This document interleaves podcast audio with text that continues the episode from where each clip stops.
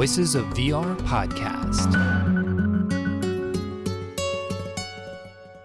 Hello, my name is Kent Bye, and welcome to the Voices of VR podcast. It's a podcast that looks at the potentials of immersive storytelling and the future of spatial computing.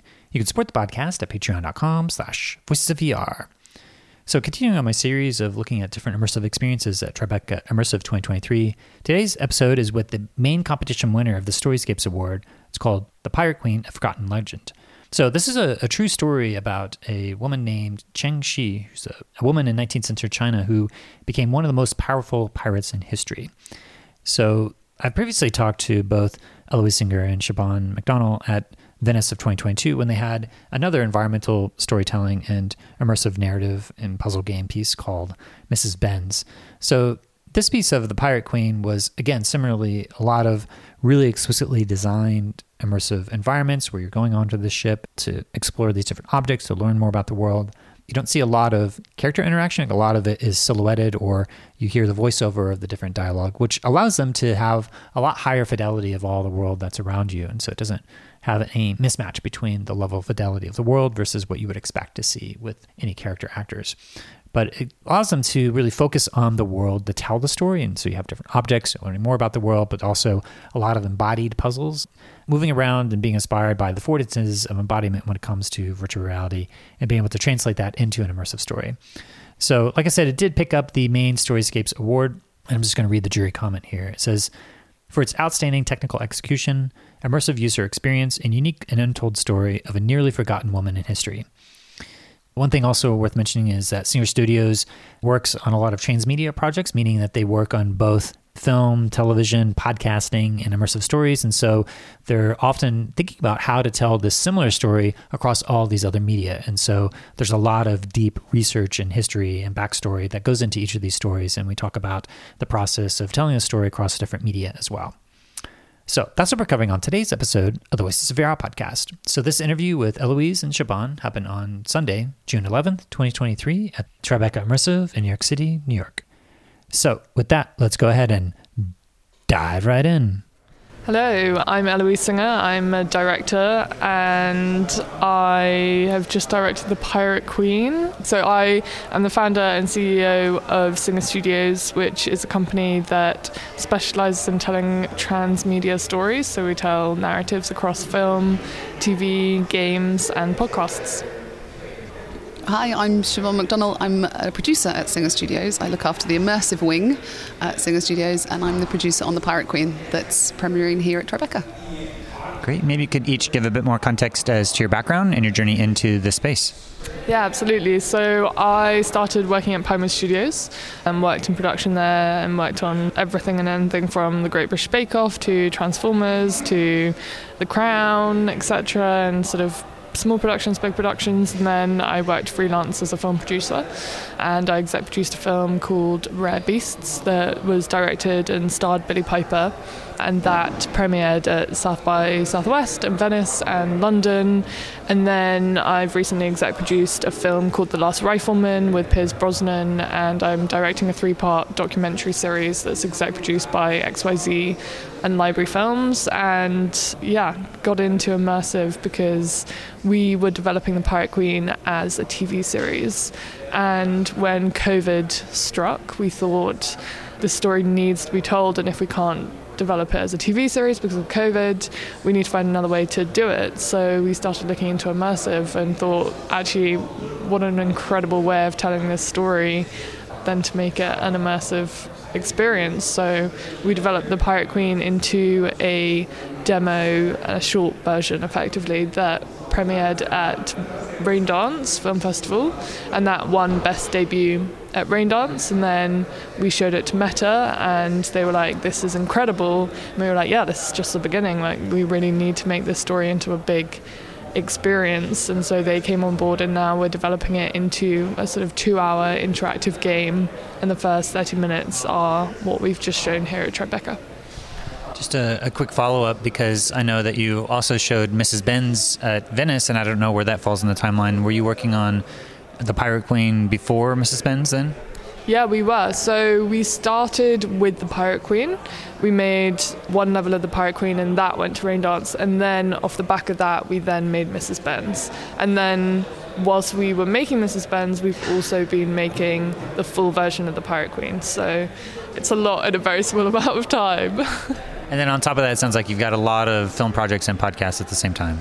Yeah, exactly. So our company is growing really quite quickly, and it's really nice because we're doing lots of different things all at the same time. And the immersive side that Shiv is the producer of is fast, and everything's happening, and lots is going on with Benz and Pirate Queen, and then we're developing podcasts and yeah, doing films and TV as well. So it's all happening. yeah, I'd love to hear a bit more about your background and journey into this space. Yeah, it's interesting actually because I've kind of flitted between fiction and factual in films for a while.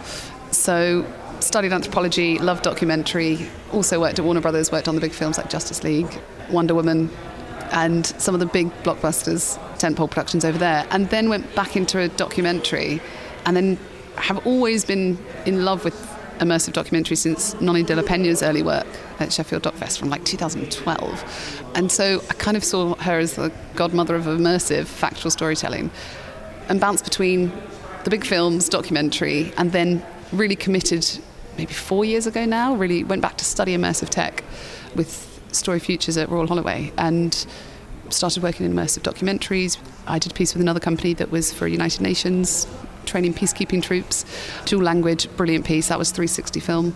And then sort of sidestepped into digital immersive worlds that we build now at, at Singer, which is recreating. And what I love about these is because they are factual characters. So it's this beautiful blend of like immersive, factual, and documentary all coming together.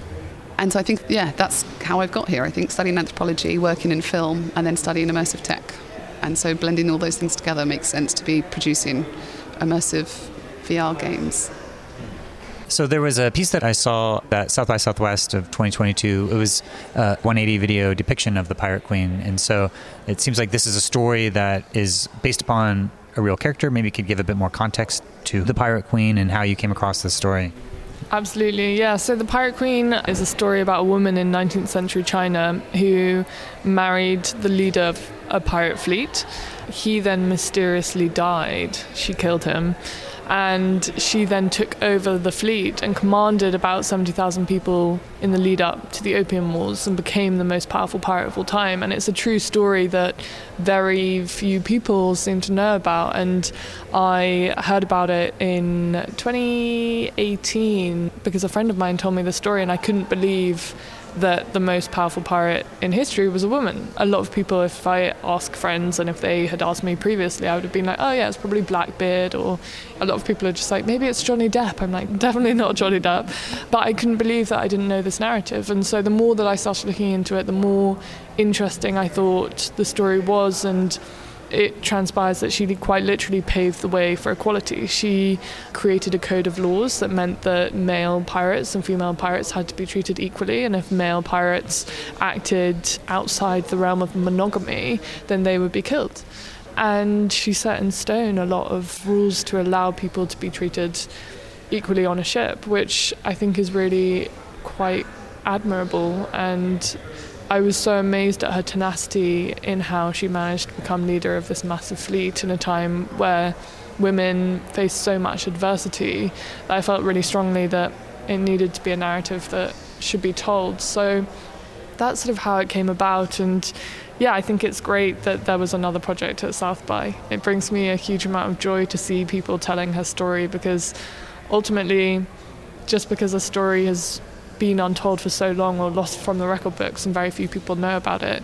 I think the more projects that are made about her, the more awareness that we have about this narrative. And it's very rare for people to turn around and say, oh, yeah, you made a story on William Wallace, someone else did that too. So, or the same with like Shakespeare, you know, you've made something on Romeo and Juliet, someone else did that too. So, why can't we do it about the Pirate Queen? I think the more that we hear about her, the better.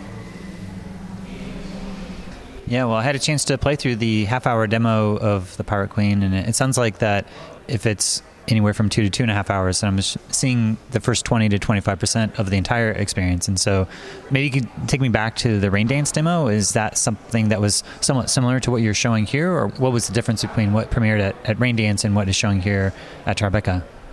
So, what we showed at Raindance was a section of the captain's cabin, which is a portion of what we're showing here at Tribeca. So, that bit that we showed at Raindance was showing the puzzle elements and the backstory to the Pirate Queen and a little bit about the journey that she was going to go on and ended when you opened.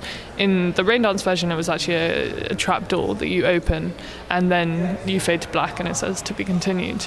And the version that we're showing here is a bigger badder version of that. So without going into too many spoilers, but you start off on a pontoon and you have to row your way to your ship and you climb up the side of the ship and enter into the captain's cabin. And whilst it's inspired by some of the puzzles that we showed at Raindance, it's sort of newer version and the cutscenes are really immersive and exciting. And you open lots of scrolls to feel the story and be introduced to this world and the characters involved in this world. And then you climb down into another level and have to navigate through an obstacle course of sleeping pirates to discover a secret door at the end, and then that will lead into the full game, which is amazing and really exciting. And so, what I've seen so far is I'm going through and having these different embodied puzzles, these different things that I'm solving, and to progress forward. Sometimes I get a hint either from what was being said, or sometimes I get a hint from these little sparkles that are shown. But at the same time, there's this overarching narrative of getting to know a little bit about the character that I'm playing and then also the context of the ship and who's also on that ship. And so as you go into the rest of the experience, do you expect to see the same type of narrative structure where you're mostly embodied into interacting with the world around you? Are we going to see other characters? Are we going to only hear characters? Are we going to have like third person cutscenes? I'm just trying to get a sense of if you're going to continue to tell the story through this audio narration or if there's other ways that you're going to start to expand out to telling the story. It's a very good question. So, the way that it works is we're going to have two modes of the game. There's going to be a story seeker mode and there's going to be a challenger mode. And so, the mode that we're showing here at Tribeca is the story seeker mode. It's a mode where there's a glint system, so you see these sparkles and that kind of gives you the clues. You can hear all of the prompts very quickly, and it's allowing players, especially in a festival where the turnover time is quite high. It's just allowing players to be able to enjoy the whole experience and to get to the end and not get confused or lost. Whereas the challenger mode will be a delayed glint system. So it means that you have more time to work out the puzzles for yourself effectively. And the rest of the three quarters of the game are basically more environments, different environments. So you leave your ship, you have to row across to another ship and poison your rival Gorp or die before he realizes. And then you have to navigate back to your ship before an oncoming attack. And when the attack does eventually come, you then need to outsmart your rivals to become the pirate queen. In terms of how we're depicting the characters, we're using effectively a silhouette mechanic. So you'll be knocking on windows and you'll see a silhouette of someone and you'll hear VO from them like that, or they'll be behind a curtain or behind a screen. So we will be visualizing characters but through silhouettes so that it's effectively a bit of a smoke and mirrors device. And I think that because the art style that we've chosen to go with is super realistic, with the hardware limitations that there is, there's a risk that if we create super realistic characters, that it may actually be immersion breaking because the lip sync might not be right, etc., etc. So, for us, a silhouette mechanic feels like the most natural and authentic way to be depicting this world and the stories, and also the mystery as well. Like creatively, the mystery behind the narrative and who these people were. It's a very the world that we're creating is quite dark, effectively, and mysterious and so to be having characters that are sort of guised behind screens is always quite interesting. Yeah, it's a fun way to show people, I think. If you have any other uh, thoughts. I need to bookend that in terms of design that we're developing as well, in terms of uh, power of suggestion, I think, is definitely going to be enhanced through some of the design features. And we've seen it already in some of the play that we have at the moment where there might be a comment or a sound effect or put someone in a situation where they think, oh, I think I will need this. And they, we kind of facilitate them to join the dots. And we really are doing that through playtesting and seeing where the patterns of behaviours are landing and playing into those things that feel good and that people intuitively go towards. And so, in terms of also, as you mentioned, the VO and the glint systems and the player seekers, story seekers mode, and then sort of the harder puzzle mode, are refining and really leaning into intuitive human behaviors when they're playing and what makes sense to them. For example, when we're rowing, we hear a splash and it's the urge to and people I've you know we watch them they row faster because there's something lurking in the waters there. Or another favorite bit is there is an object that they pick up to protect themselves with when they answer the door because we've been locked in. And those kind of things where it's leaning into intuition I think so yeah, it seems like that there's a similar way of telling the story through this environmental storytelling that is very similar to what I saw in Mrs. Benz at Venice in 2022, but because there's no explicit characters, then there's these really richly developed environments that you get to see and be transported into this another place in time and having those integrated puzzles that are there. Uh, probably a little bit more embodied puzzles, I'd say, in this, where you're like climbing around a little bit more. Really enjoyed the very beginning when I'm rowing out to the ship and I. I, I tried to put both hands on, on the oar, and I think it only allowed me to do one. But I acted like I was rowing with two hands because I would actually be rowing with two hands if I only had one oar. But from what I hear, it sounds like that there's this trade off that if you were to introduce characters in the scene that it would not be matching the level of fidelity that you have in the environment and so with that mismatch there would be a little bit of immersion breaking but it also seems like you're maybe pushing the edge of what you can do with visual fidelity in these environments as well. So I'd love to hear any of, of that process of trying to really create these exquisitely designed environments to be able to tell this story yeah, I mean exactly that, and definitely Shiv can lean in more in terms of how we are pushing the boundaries in the way that we're depicting these worlds and the mechanics that we're using and how we're telling stories. I think, from a creative point of view, using cutscenes and allowing audiences to visualize the story itself has always been really important to me. I think that we underestimate how intelligent people are in stories and how much audiences can connect the dots. And actually, coming to a festival like this and seeing people play the game and react the way they're reacting to it and really understanding the story. And a lot of people, I think, lean into the idea that they're in charge. I mean, you're literally stepping into the shoes of the Pirate Queen, and we're challenging you to use her intuition and smarts to solve all of these puzzles. And it's amazing to see players just absolutely smash it, to be honest with you, and come out smiling at the end. I think it's it's really re- rewarding. But yeah, I'll defer to Shiv in terms of how we're pushing the boundaries.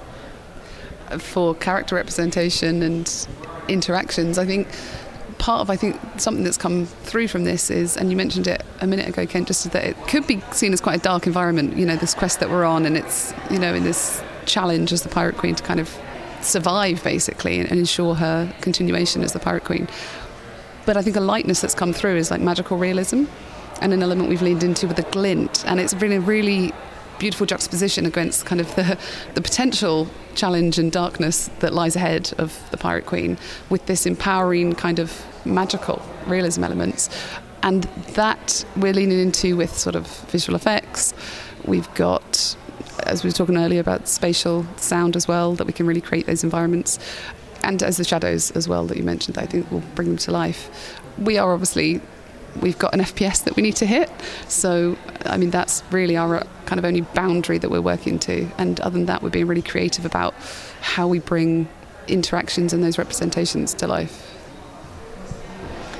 Nice. And uh, know that when we had a chance to speak at Venice, where you're showing Mrs. Benz, that it came as a result of the pandemic that you were working on different film projects and you were working on both The Pirate Queen and Mrs. Benz, and that you had said at that time, at least when we last chatted in September of 2022, that you were in the process of pitching Mrs. Benz as a TV show. So showing people the immersive experience as a way of getting people invested into this larger story. So I'd love to hear if there's any updates on that front when it comes to either the TV and podcast series for Mrs. Benz.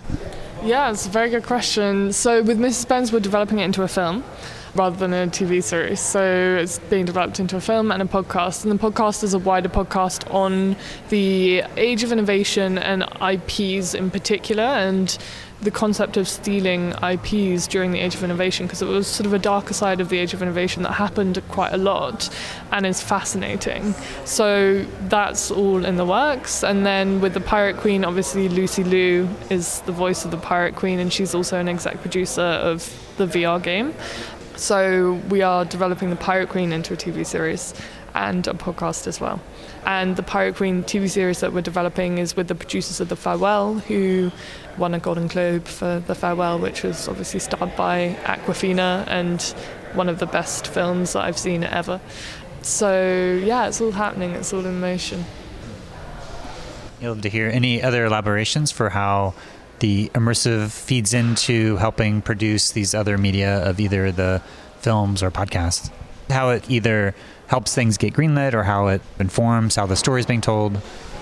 Well, I think people like to consume stories in different ways, and I definitely think there's a generation that's coming up that consumes digital content in perhaps different ways than just at home on TV and even just cinema. You know, outside of that, we've got streamers, platforms, handheld devices, games, and obviously we're seeing games feed through as well, and such a culture and a I guess, a community, huge communities behind games and IP that people realize that when you build something that works in one platform, it can be adapted and work in other platforms. I mean, I think we know all this from Last of Us and, and other games that are coming through in sort of flat screen mediums. But I would say that the focus really needs to be on why are you producing that story in another medium. We don't do it just because we want to have it across lots of different mediums.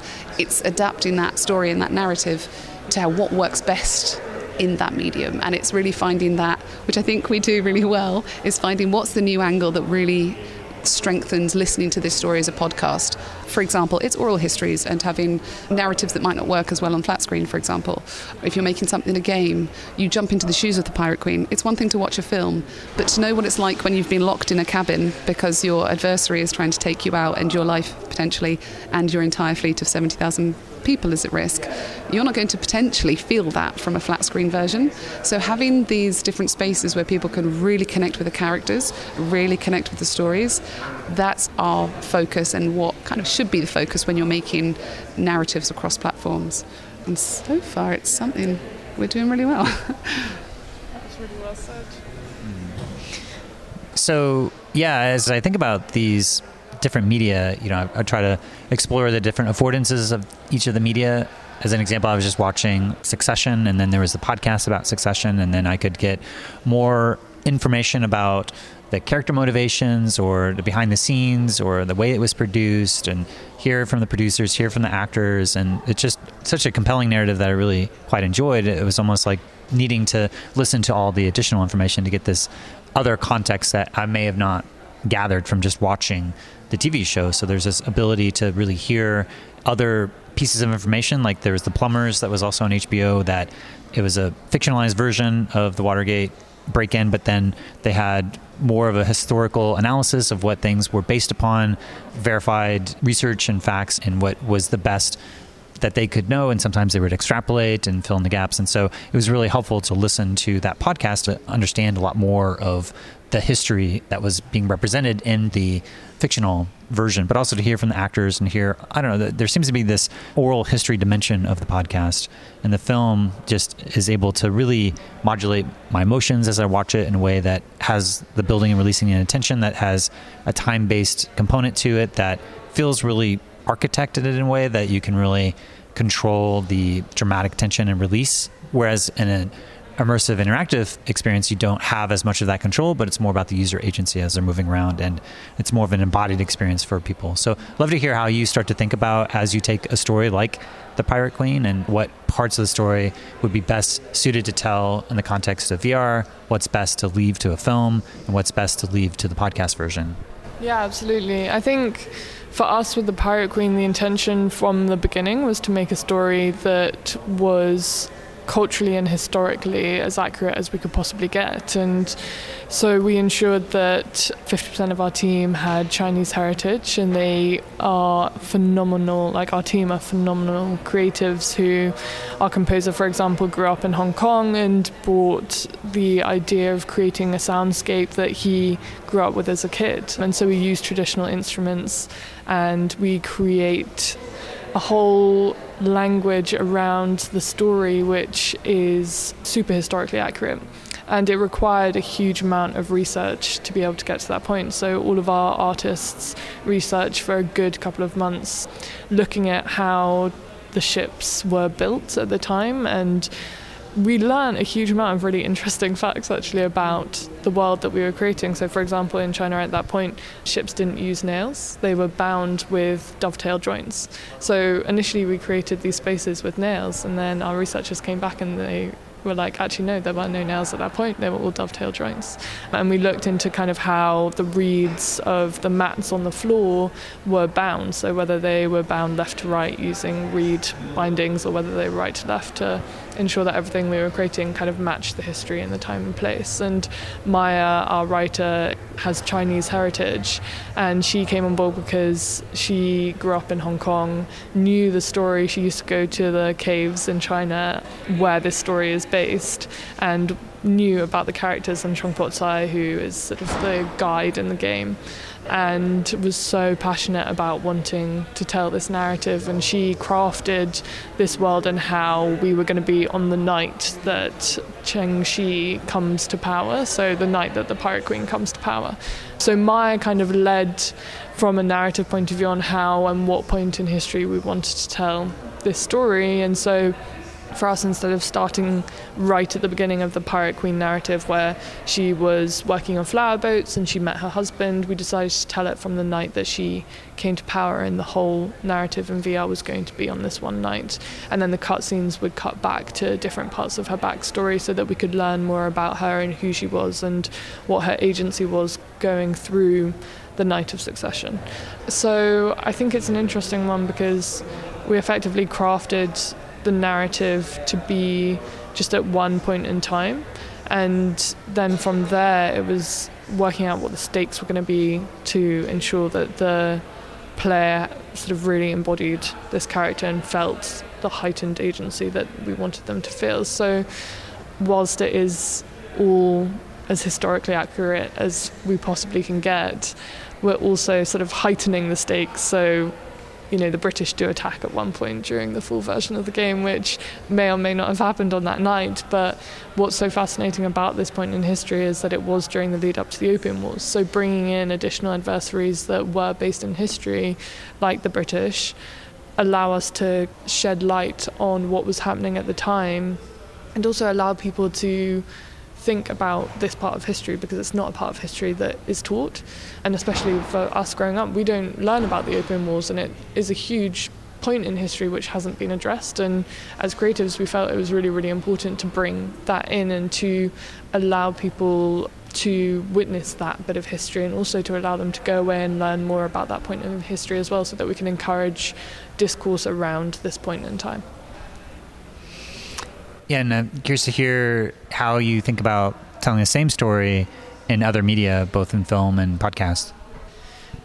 That is a very good question. So, for the film, it will be a lot more linear. So, it will start at the beginning of her life and her journey and where she was as a flower boat girl and then sort of progress through right to the end because again what's so fascinating about the pirate queen is that our vr game will finish on the night where she comes to succession, she becomes leader of the fleet, and that's your reward is you managed to become leader of the fleet. Whereas what then happened is that she obviously commanded 70,000 people, and there are a huge amount of battles that she had to grapple with, and she effectively defeated the Qing dynasty and controlled the South China Sea. She was incredible. But then after she retired, quite literally retired as a pirate, like she wasn't killed at 40, she retired at 60, and then opened a gambling den and then just lived till old age and passed away, which is phenomenal for anyone, and especially a woman at that point in history. I think most pirates usually have like a lifespan of up to age 40, but seemingly not the Pirate Queen So I think what's really interesting is with film, it will be a lot more linear, whereas in games we can kind of create like a beginning and a middle and end that's sort of at one point in time, and then also it allows us to create sequels and prequels and DLC and things like that. So it's sort of just the beginning. And with the podcast, we're actually looking at the Pirate Queen in a wider context because the Pirate Queen Cheng Shih, who is based in China, isn't the only pirate queen. You know, there's Grace O'Malley, who was a very formidable female pirate in Ireland. Um, there were women all around the world who were formidable pirates who became leaders of fleets, and we don't know about them. And so the podcast will be looking at different pirate queens effectively through history. Yeah. Any other thoughts on? You mentioned a little bit about the different affordances of the media, but after I've heard the structure of taking this moment in time and then having more of a linear structure, and then the podcast allows you to even set a broader context. Yeah, any other reflections on the affordances of the different media of what you're able to really lean into that strengthens the story that as you watch all of them together, you get more of a holistic experience. But what are the strengths of each of those media? I think with the game of the Pirate Queen, it's really pushing the sense of urgency because there are certain pillars that we work with. So there's a sense of empowerment, there's a sense of inf- informative. So you learn about your space, you learn about all these historical accuracies that we've woven into the game. But that sense of urgency and setting up your challenge slash premise quite early on so that you know the task and the quest that you're on, whilst that grows as you work your way through this narrative driven game, you do have to kind of set that up quite early so that you understand why are we in this space? What am I doing here, basically? And as soon as you have that and you're invested and you understand, that is the strength of the game, I think, and, and of the Pirate Queen, understanding your character's stakes. So I would say just leaning into that from the game side, whilst the podcast obviously will be the broader context, and then the film will be more linear and, and be over a longer period. Whereas as El mentioned, it's really the night of the succession and weaving things into that because we need that sense of urgency, because it heightens the stakes and it's exciting. Yeah, you mentioned having flashbacks, and I know that there was some objects within the experience, like a shoe that was bounding the feet of women, and I don't know if that's considered to be a flashback, or maybe you could talk about the other methods of telling the story, both through the objects and what the objects mean and how they're connected to the characters, but also how are you handling flashbacks? Yeah, absolutely. So we do have a lot of incidental storytelling in the game, as with all of our games. Um, seems to be a running theme for us. And effectively, there are different objects that you can pick up in the room, one of which is the lotus shoe. There's also different objects that you can discover if you open different cupboards, and lots of different Easter eggs that you can pick out different things. And they all have a bit of VO on them that give context to the time, the period, her story, her narrative. And you don't have to find all of them, they are just there to enrich in your experience. But if you do come across them, then yeah, you learn a bit more about her and what she had to go through, which is always fun. And then in terms of sort of flashbacks, it's small cutscenes. So the cutscenes that you open the scrolls and you get points of her journey and her history and what happens in those are sort of throughout the game. And they are beautiful. I mean, the cutscenes are designed and inspired by 19th century Chinese art and the art that was that style of Qing dynasty drawings. And they were created over several months, and then we sort of brought them to life by having subtle animations and sort of washes and really wonderful sound design by our sound designers. Um, and they've come out really, really beautifully. And yeah, cutscenes are always one of the things that I'm most proud of when we create our games because the level of detail and attention that go into them is easy to underestimate, but they are beautiful. Yeah, so those are you open up a scroll or you have what looks like a Chinese painting, but it's dynamic and unfolding. But there's usually just one scene, right? And then the voiceover. Is that right?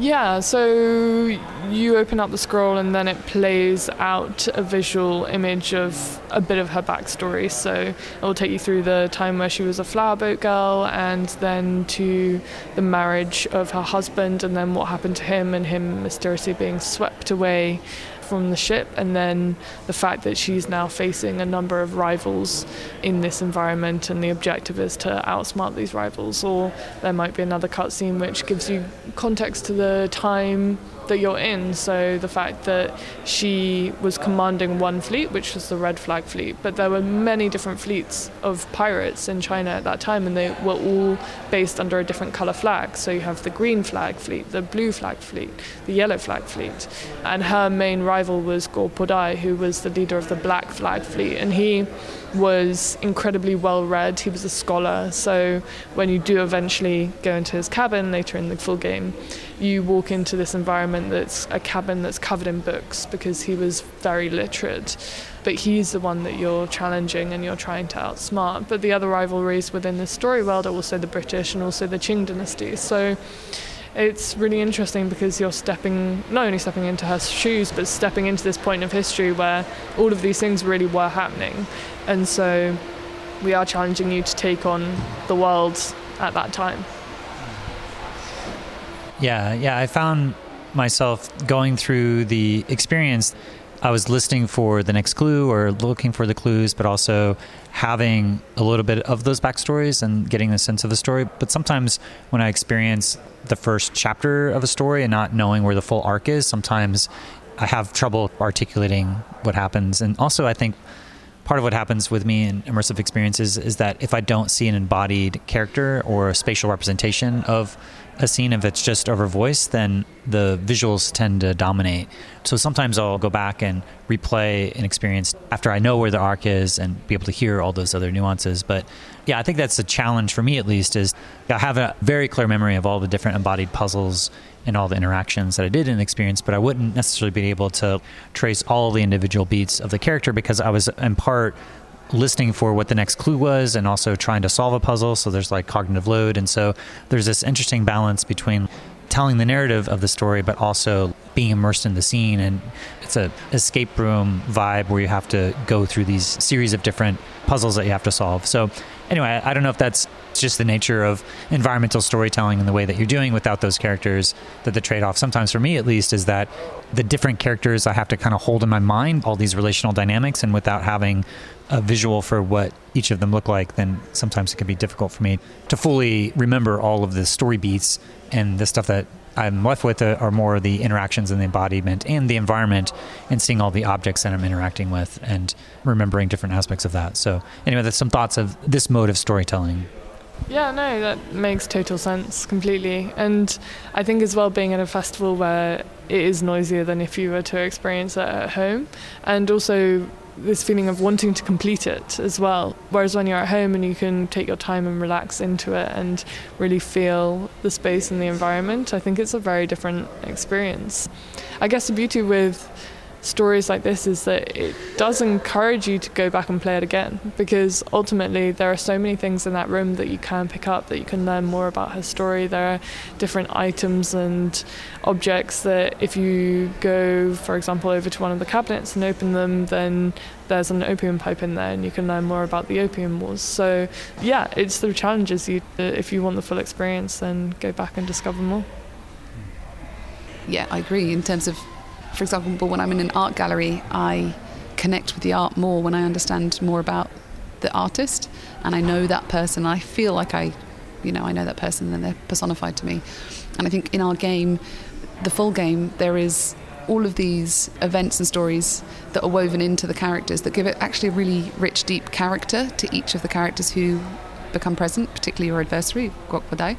And when you learn those and you grasp some of those parts, that character then becomes more alive, I think, even without the visual, because you start to piece pieces of the puzzle together about this person, and therefore I think it builds the imagination of that character and reinforces who that person is and what you're up against.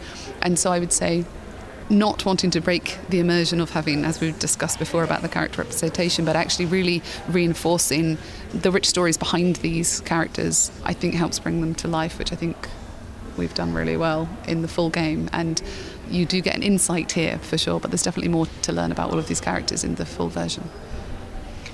Yeah, as you were saying that, it reinforced the fact that you are doing puzzle mechanics in this escape room, but you're also puzzling together what the story is as well. So I'd love to hear any reflections on what draws you to this form of puzzle mechanics and mental friction as a way of telling the story and having to piece together all the pieces to be able to learn about someone. Yeah, I mean, that was beautiful because that's so accurate and it is exactly what we do. And for me, the Pirate Queen was such a formidable leader that she quite literally had to use her intelligence to outsmart all of these rivals and become leader of the most powerful fleet in history.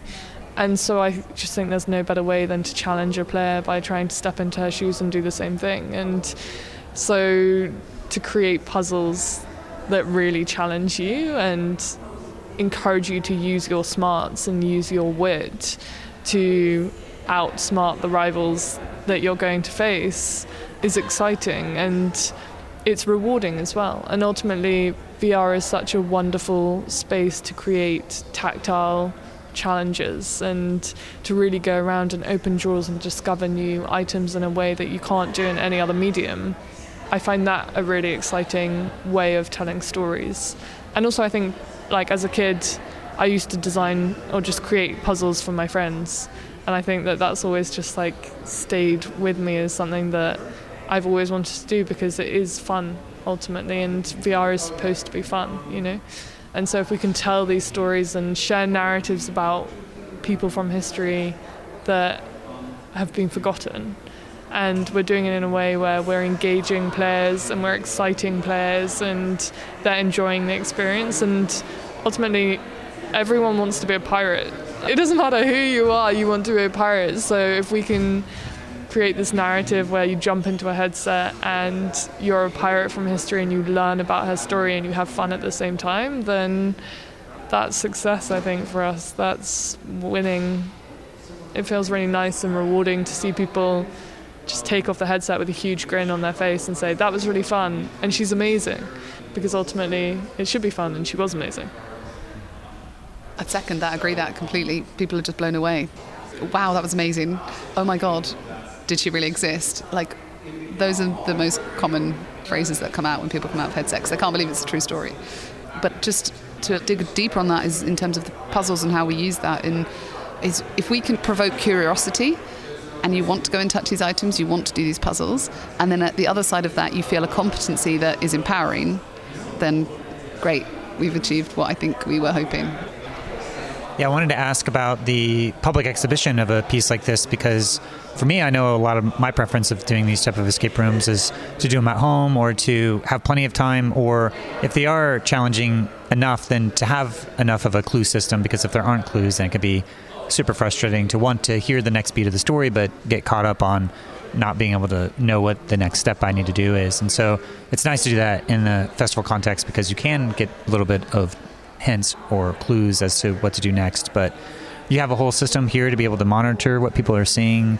You have docents that are familiar with the game to help provide tips. And so, love to hear what it's been like to be here at Tribeca to show it to a number of people who have a wide range of different experiences from people who have a lot of gaming and VR experience, and for people this may be their very first interactive puzzle game in VR, then they may be a learning curve for them to get to that point where they understand what to do next. So, love to hear what it's been like to be here at Tribeca and to show the Pirate Queen here with all these puzzle mechanics to this audience here.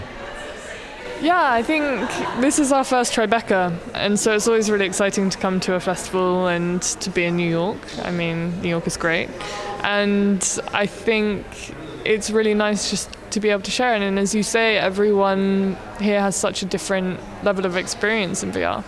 So for some people, you know, we're showing them how to use the controllers and how to put on the headset and it's always really special to see people who have never been in a VR space before putting on a headset for the first time. It's kind of magic. Up to people who've been playing VR for years and years and years and you don't even need to say anything and they get it. So it's just lovely to be able to share the story with so many different people and the glint system really helps in an environment like this because it just ensures that people don't get lost or confused and they can enjoy the experience. But equally the whole idea of us having two modes a story seeker mode and a challenger mode means that it allows people for when it is released on Quest headsets at the top of next year for them to be able to take their time and really challenge themselves and have to figure it out in their own time at home. Or they can play a story seeker mode where they know that they're going to be able to get through the whole experience and feel the whole story from start to finish and enjoy it. And I think that having that system is something that we learned from coming to festivals because everyone's experience and level of VR is very, very different. So having an easy mode and a hard mode just ensures that we can get as many people into headset and experience her story as much as possible. Any reflections of being here and challenges or ways that you've overcome or try to help people out here? Challenges, I think, are probably the acoustics hard floors, hard ceilings, hard walls, and lots of people, it's really hard to sort of not have noise pollution. I mean, headphones are mandatory if you're going to hear all the wonderful VO and music and uh, sound effects. So, the other thing I'd say in terms of challenges is just being on hand and having great docents, and also, you know, we've been on the floor as well because we really enjoy hearing what people feel, you know, what they do. All of this is really interesting data for us, and it's great to be able to support people through the experience so that they come out smiling.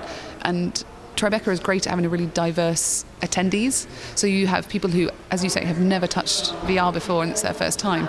So climbing down a, a ladder into the main hold, I mean, I had to talk someone down you know, climb onto the ladder, hold on, yeah, you'll be great. And and it really is watching someone go through that kind of emotional barrier that at the bottom they were beaming and like, whew, I'm so glad I did that. And it's really nice to see that growth of a person in one of our stories. I mean, that's really brilliant. And another time where there might be someone who is less physically able and they are swinging on climbing through on monkey bars on ropes in one other section of the game and even was like woo as, as they were doing it and then said i wish i could do this in real life I wish I could still do this in real life, is what they meant. They were an older person who physically may not have been able to do that still. And so just watching people come to life and be their version of the Pirate Queen in headset is just amazing to watch. So there are challenges with people having access, but a good docent and being there to talk people through, I think, is definitely a way of making sure that people get the best out of the experience. I'm trying to think if there's any other challenges we've had. I mean, there's always tech challenges because that is the nature of tech. but I think we've overcome those with some good brains here as well. So. I think also, in terms of tech challenges, people are experiencing the project for 12 hours a day, and no headset can manage that. And so we do often feel that headsets are just burning out, like they're overheating, and especially because our project is super interactive. So the controllers get tired, everything gets tired, and it's just that consciousness of wanting to make sure that everyone's getting the best experience. So we're swapping out headsets every couple of hours to make sure that things aren't overheating and everything's running smoothly. And it is very hands on. Being in a festival is always really, really hands on. And yeah, we just want to ensure that everyone gets the best experience at the Pirate Queen as possible. Do you think it will get less hands on as we move forward?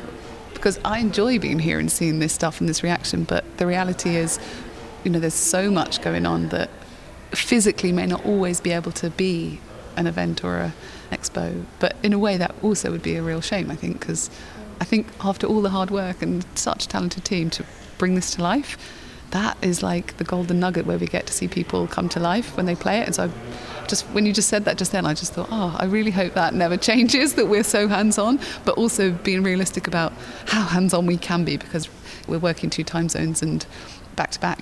Festivals don't stop at the weekend. So, yeah, know, I just thought that when you said that, and I thought, I hope we can always be as hands on, even if it's just for short bursts at the beginning, and then hand over to the talented team here. But yeah, it's really it's fun being hands on, but it's necessary. Yeah. yeah.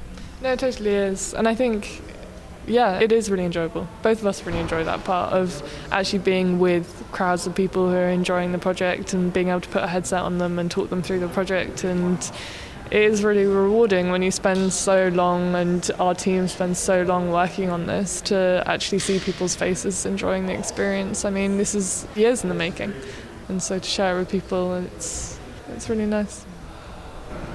And there's a, a lot more embodied puzzles, uh, I think, in this experience than relative to, say, Mrs. Benz, which is more of like point and click and, and putting things together. But you're moving your body around a lot more. I'd love to hear if there's any other experiences that you look to where you got inspirations for the type of embodied interactions that you wanted to integrate into the Pirate Queen. Yeah, definitely. So the room is always like a tent pole in my life because of the puzzle mechanics, but with this, not only is it puzzle mechanics, but it is very physical. We joke that if there was a hashtag, it would be hashtag pirate fit because it is kind of combining fitness and puzzles at the same time. And I think it's always just really fun to be able to climb stuff in VR. So, quite literally, the climb game is a really good reference in terms of the climbing mechanics that we use. We have a rowing mechanic as well, which is really fun. You, you know, get to row through the water. The other reference that we had for this was Red Matter, just in terms of the art style and the design. But yeah, we really wanted it to be a hands on experience because she would have had to do all of these things. I mean, not quite literally like climb through a main hold of sleeping pirates, but you know, she was a fighter, she was a warrior as well. So it's quite nice to make it really, really tactile and just to use the power of VR, which is heights and vistas and to be able to do things that you can't do in the real world. And you know you climb up the side of a 19th century pirate ship and you get to look down and see a boat that you've just rowed your ship to. And so all of those opportunities I think we really really wanted to lean into to just give the scope of this story world because it's huge. And there is definitely more to come in the full version of the game as well. You climb up to the top of a mast at one point, like the tip top of the ship, and you can look out and around into this world. So, yeah, it is spectacular, and we wanted to make it feel spectacular in VR.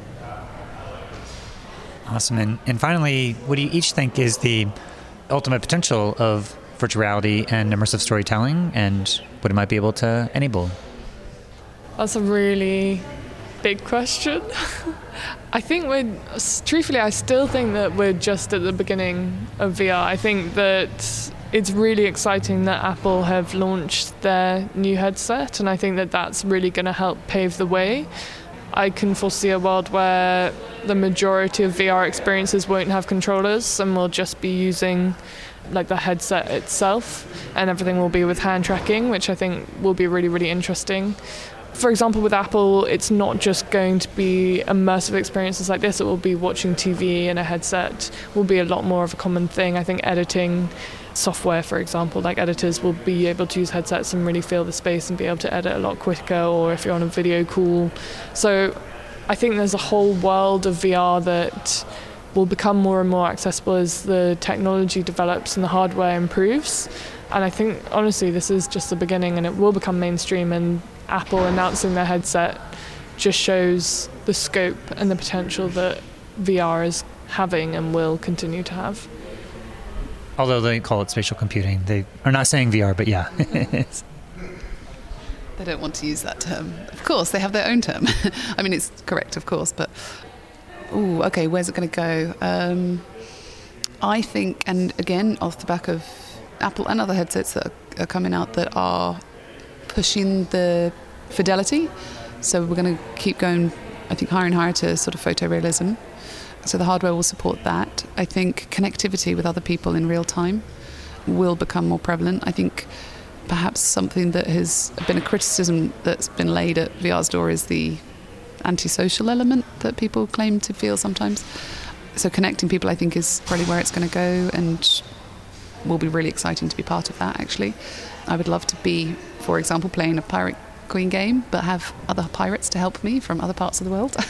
um, and then personally, I'm really excited about, I think, haptics and bodysuits, and I'd love to be able to hug someone in Brazil when I'm in London, for example, or, you know, someone throw me something across the room and I catch it. These kind of things I look forward to. So, yeah, I think realism, connectivity, and accessibility. There's a lot of accessibility issues with headsets and tech, both with the price point and also design. I think there's some work that still needs to go with that in terms of inclusivity. Yeah. Awesome. Is there anything else that's left unsaid that you'd like to say to the broader immersive community? that you guys are awesome. I think it's been really nice coming to Tribeca and experiencing other people's work and just seeing what everyone else is doing in the space. There's an amazing AI film here, which is really thought provoking. There are some really great projects that are pushing the bounds of storytelling and different boundaries of storytelling in different ways and really fun projects as well, which is brilliant. And I think it's always just really exciting to see how people are expressing themselves because ultimately VR is an art form and it's a definition of expression. And the thing that I've always loved about VR is that you start with a blank canvas and you can create whatever you want in that canvas. There are no rules really apart from the constraints of technology, but you can create whatever you want, and that's really special. And so, yeah, it's always nice to come to festivals and to experience so many wonderful projects. Anything else that's left inside you'd like to say to the broader immersive community? To the broader immersive community, I would just say I'm really excited about the kind of stories, the technology, even the diversity that's here at Tribeca is really exciting, and it shows that it feels like the immersive industry is moving in the right direction. That I'm excited and very privileged and just really proud to be part of actually. As an add on, it's just I would say I'm really delighted and just honoured to work with our team who are really talented. The programmers, the artists, the sound design, researchers, everyone at Singer Studios, honestly, I just they just work so hard. And it's the same across all of the projects because everyone here will have a team in the background that you don't see. And you know, because we're here at the front, yes, people think that we've created this, but we wouldn't have been able to create this, and nor would any of the producers and directors here if there weren't the artists, the musicians, the programmers in the background. And so, just taking a moment to say thank you to all of the team who are behind the scenes, who are making these incredible experiences that are really having a massive impact on people in their lives. And you may not be here and we can't see you, but we know that you're there, and we're, yeah, thank you for your input into the industry because what you're making is great. Awesome. Yeah. Well, the Pirate Queen has again pushing the edge of environmental storytelling and adding more puzzle mechanics, embodied puzzle mechanics, and it sounds like a, a much vaster world that you're able to show here at Tribeca and a full-on two to two and a half hour game. Look forward to being able to dive in and explore all the stories and all the objects as it comes out sometime early next year. And yeah, thanks for taking the time to help unpack not only your story, your journey, and your process, but also the story that you're telling here. So thanks again. Thank you so much for having us. Mm-hmm. Thanks, Kim. So that was Eloise Singer. She's the director of The Pirate Queen, A Forgotten Legend, which picked up the Main Storyscapes Award at Tribeca 2023. And she's the founder and CEO of Singer Studios, specializing in telling transmedia stories across film, TV, games, and podcasts, as well as Siobhan McDonnell. She's a producer of The Pirate Queen, also working at Singer Studios, looking after the immersive wing there. So I have a number of takeaways about this interview is that, first of all, well, again, I think that the environmental design of these spaces is just really top notch of really transporting you into another world. And Eloise mentioned some of her different inspirations from Red Matter as well as The Room. And yeah, I think this piece definitely takes after the quality of environmental design in those pieces. But the difference here, I think, is that the stories that they're telling with this piece of The Pirate Queen is based upon an actual historical figure of Cheng Shih, a woman in 19th century China who became one of the most powerful pirates in history. And so it's quite an amazing story if you think about what she was able to accomplish and taking you into some of these key turning points in the immersive experience. But in the film, they're able to go into much more of the history of going back to the very beginning, more of a biographical take of the Pirate Queen. And the podcast form, they're focusing more on other female pirates and other female leaders across history when it comes to setting the broader historical context for the Pirate Queen. So very interesting to hear some of those different transmedia discussions around how they're specifically telling this story. I think one comment that I would make is that whenever I see what is essentially like a chapter one of a larger story, then I don't get a sense of like the overall arc of the story of where it's going to go. And so this felt like, you know, an early first peak of the first chapter, the first quarter or first 20% of the overall experience. And so really looking forward to see how it holds up to the overall arc of telling the entirety of the story. So there's a lot of great start for being able to start to tell the story. It's just as I walk away and whenever I see like, you know, this is the, the first part, then I suspend judgment to see like the entirety of the experience. But I will say that there was a lot of really engaging interactive gameplay and having the glint system that they have, I think is also really super helpful because they had it turned on, which made it pretty easy to figure out what to do next because it's basically directing your attention and being able to go over there and do these different actions. But to have different levels that they're providing for people to dive deeper into figuring out things themselves. And so using this mechanic of the puzzles and creating this type of mental friction where you have to solve a problem. And they're trying to translate those same things into the different types of problems that the Pirate Queen would also have to solve. So trying to use the affordances of the virtuality medium in the embodiment and being able to climb around. And Eloise mentioned that another touch point of inspiration was the climb. So something that's using the embodied interactions and gameplay elements of virtuality as a medium. So yeah, just really fascinating to get a little bit more context and backstory of both their process, but also all the depth of research that they're doing on this story in particular, and how they're planning to tell it across all these different media. So this is certainly a good experience to go try out when it finally launches, and to also see how they're telling the same story across these different media, and to really unpack some of the different affordances of the medium of virtual reality, where you're able to have this first-person narrative perspective and to explore these different locations and spaces and to have these different objects and to get a lot of the contextual information so that when they start to tell more of a biographical character driven story with the film or looking at the broader historical relations in the podcast then seeing how they're able to blend in some of the affordances of these different media in the context of these pieces. You know, they're working on a podcast, and like I said, a lot of the different diegetic aspects of the story that you're hearing in the dialogue is all for people in the silhouetted. So you're not usually even seeing their embodiment, you're just hearing their voices. And so that's another way of blending in different aspects of the podcast storytelling medium in the context of virtual reality as well. And that, according to Eloise, was allowing them to go into a little bit higher fidelity of an experience with environmental design without how they would have to make the character actors at a whole other level of fidelity because of what they're able to handle on these mobile chipsets. So, very much looking forward to seeing how this story continues to unfold and lots of different storytelling chops that they're bringing to both the virtual reality experience, but also across all these other media as well.